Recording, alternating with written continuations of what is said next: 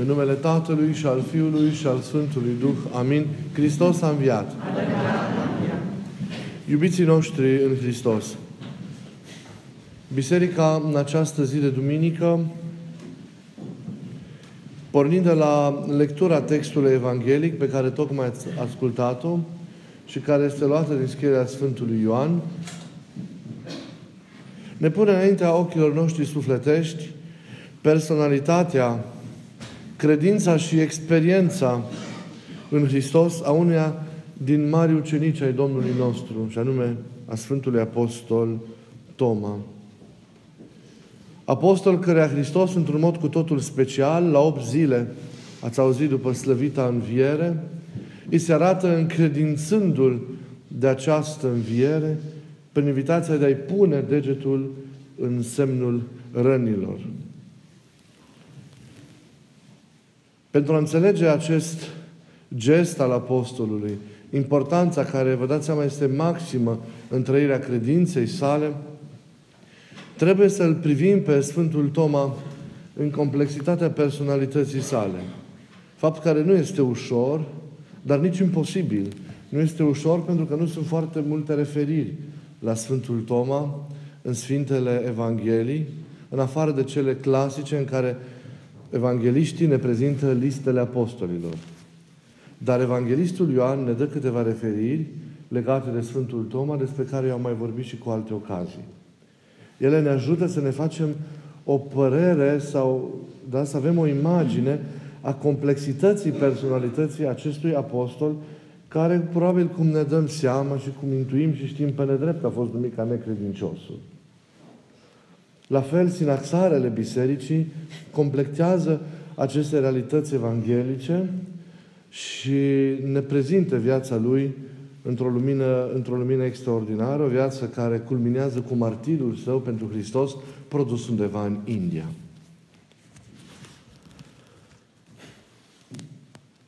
Toma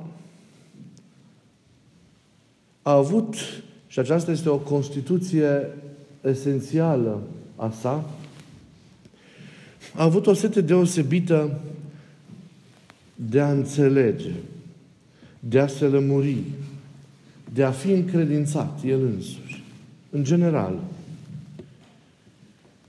Toma era o altfel de personalitate, Toma era altfel structurat.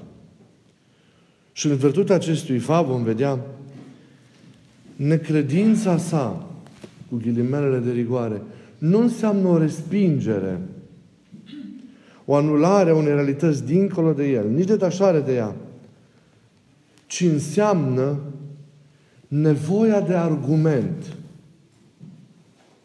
Înseamnă nevoia de bază. Da? Nevoia de fundament. Așezat acest fundament chiar și în cadrele de aici ale rațiunii și ale experienței imediate, un fundament pentru tot demersul său spiritual ulterior.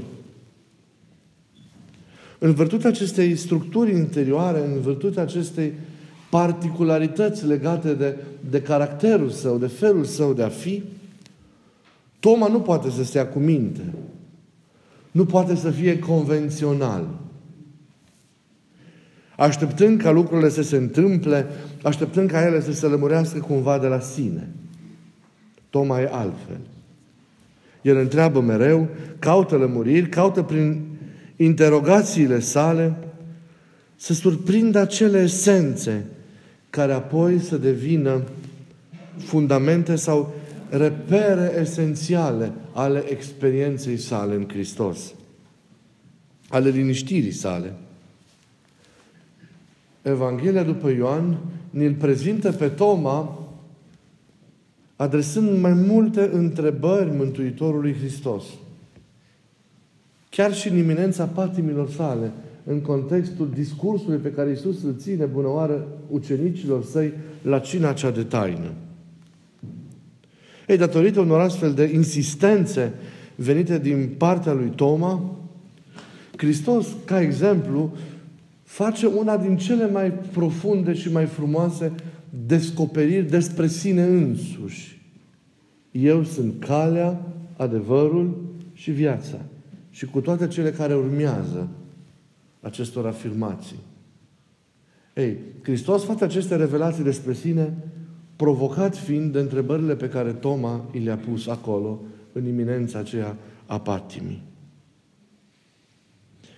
Prin căutarea lui, prin cererea lui, prin întrebarea lui, iată, ni se împărtășesc nouă taine importante pentru experiența credinței. Datorită intervenției lui Toma, avem și noi astfel de descoperiri din partea lui Hristos. De aceea cântările de la strană îl numesc bunăoară pe Toma, așa. Toma cel minunat care a deschis izvoarele dogmelor. Sau, într-un loc, îi se spune, o, ce credincioasă e necredința ta, Tomo. Ce credincioasă e necredința ta, Tomo. Vedeți? Demersul său special, căutarea sa specifică structurii sale interioare, nu sunt respinse de Mântuitorul. Evident, fericită e calea care dintr-un început, prin încredințare și conformare interioară, fără alte frământări sau întrebări sau căutări, omul poate experimenta sau trăi taina sau evenimentul interior al credinței. Însă, de foarte multe ori, oamenii, în special cei ce sunt structurați în maniera aceasta lui Toma, care plasează gândirea și rațiunea ca început al experienței și datorită acestei formări sau structura lor, nu se pot ridica dintr-o dată la înălțimea tainei, care noi știm că în mod rațional e meta în mod normal e meta-rațional, adică e peste rațiune, e peste logica noastră. Și au nevoie de o experiență similară celei a lui Toma. De parcurgerea unui drum. Au nevoie de a folosi întrebarea, de a auzita la maxim rațiunea, lucru care este posibil în procesul credinței. Gândirea pentru a ajunge la revelația credinței în cele din urmă. Mântuitorul preferă prima variantă. Și ne-o cere și nouă și recomandă, ați auzit. Pentru că este mai simplă, pentru că e la obiect. Experiența lui Toma trebuie să constituie și pentru noi fundamentul care să anuleze alte eventuale căutări. Dar Hristos nu le respinge în facto toate căutările noastre. Nu exclude nimănui nici drumul acesta al căutării care este mai complicat. Este un risc aici dar Domnul răsplătește mereu orice osteneală care este îndreptată înspre El. Întârzierea lui Toma la întâlnirea cu cel înviat s-a datorat parcurgerii acestui drum interior care nu a fost ușor. Voi credeți că Toma sta liniștit 8 zile? Voi credeți că după moartea lui Isus și veștile care au venit din partea femeilor mironosițe cu privire la cel înviat, Toma a avut liniște în inima lui. Că încercăm să-L cunoaștem, imaginați-vă câte întrebări n-au frământat mintea lui. Ce furtuni interioare nu au fost în acest context al lui, în aceste zile, până când Isus vine și dăruiește argumentul de care el avea nevoie și face ca lucrurile să se liniștească.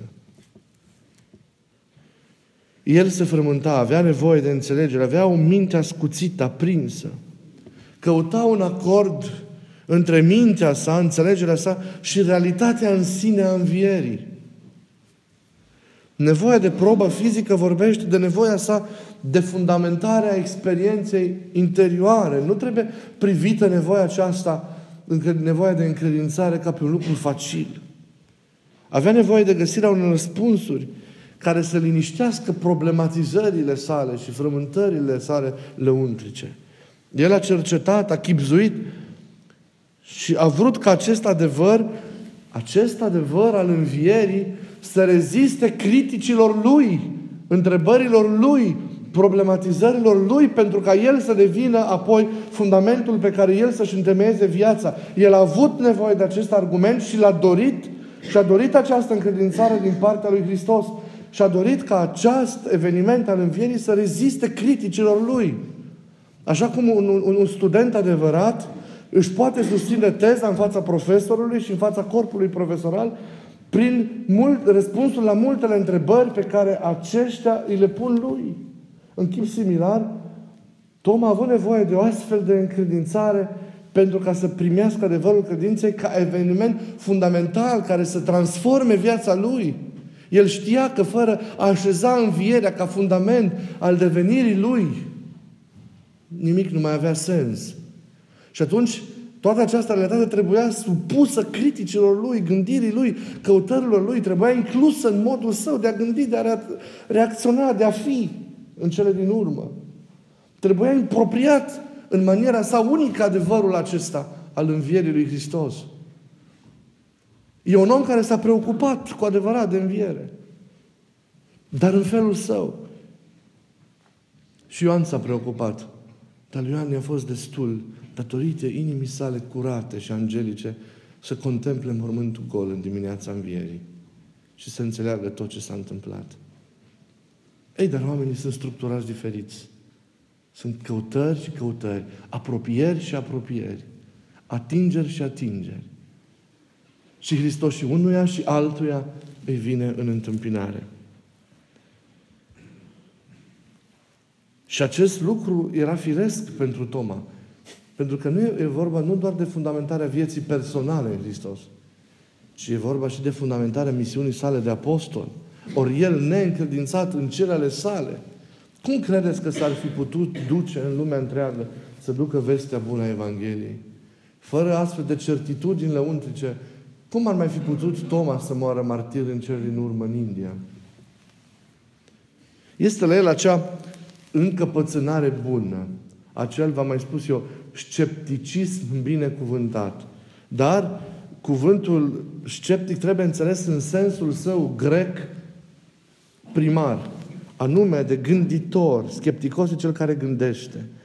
Trebuie luat acest cuvânt în sensul de proces interior activ, viu, fierbinte, neliniștit, în sensul de zbatere interioară, de problematizare lăuntrică.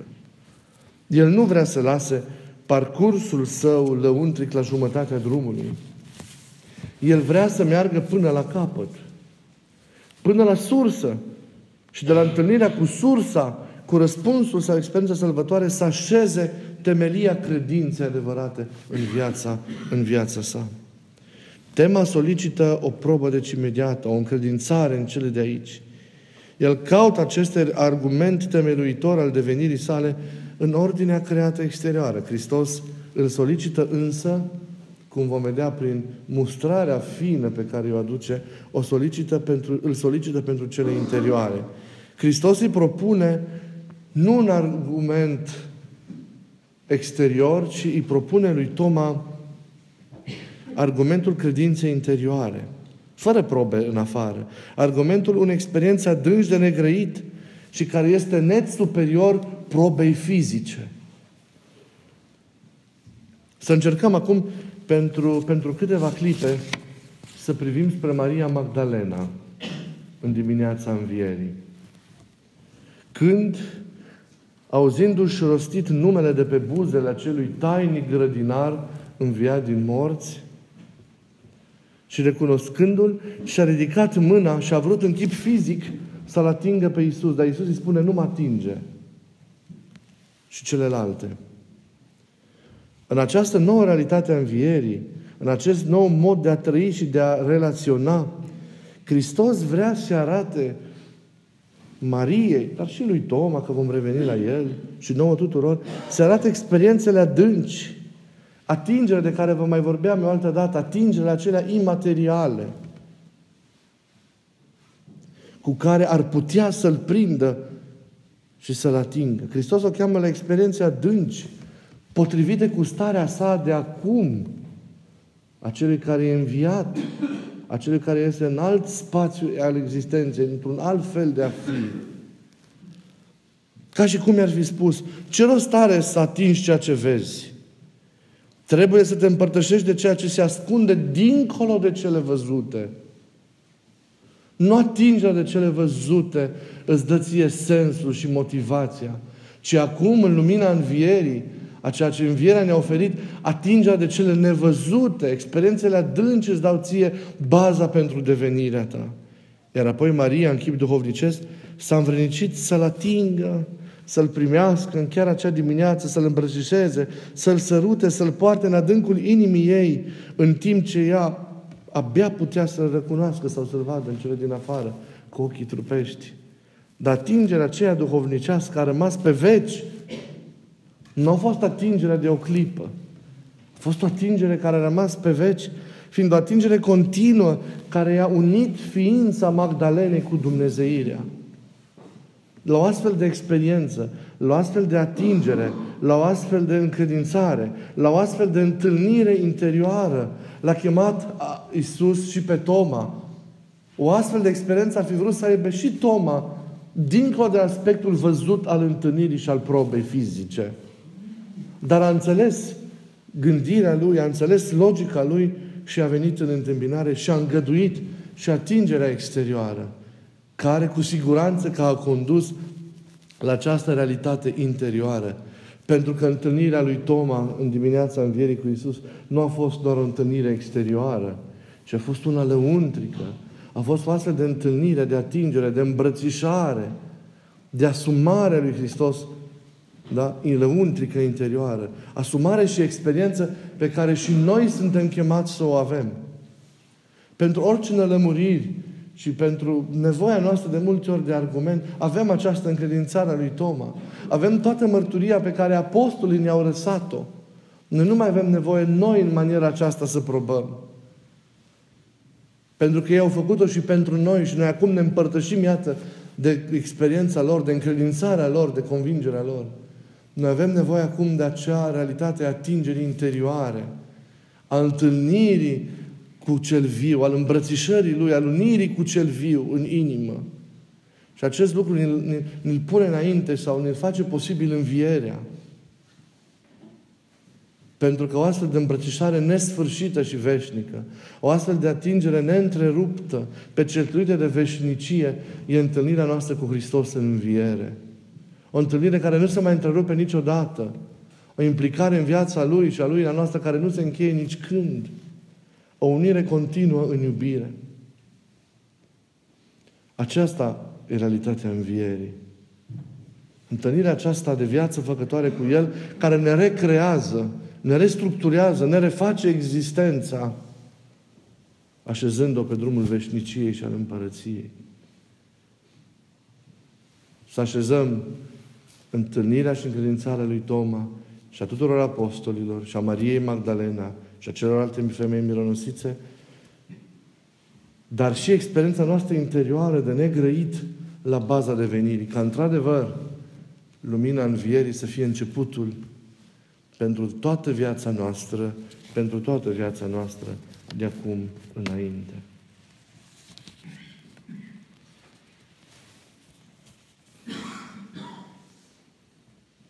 Toma, deci prin atingere, a fost introdus în intimitatea vieții lui Hristos.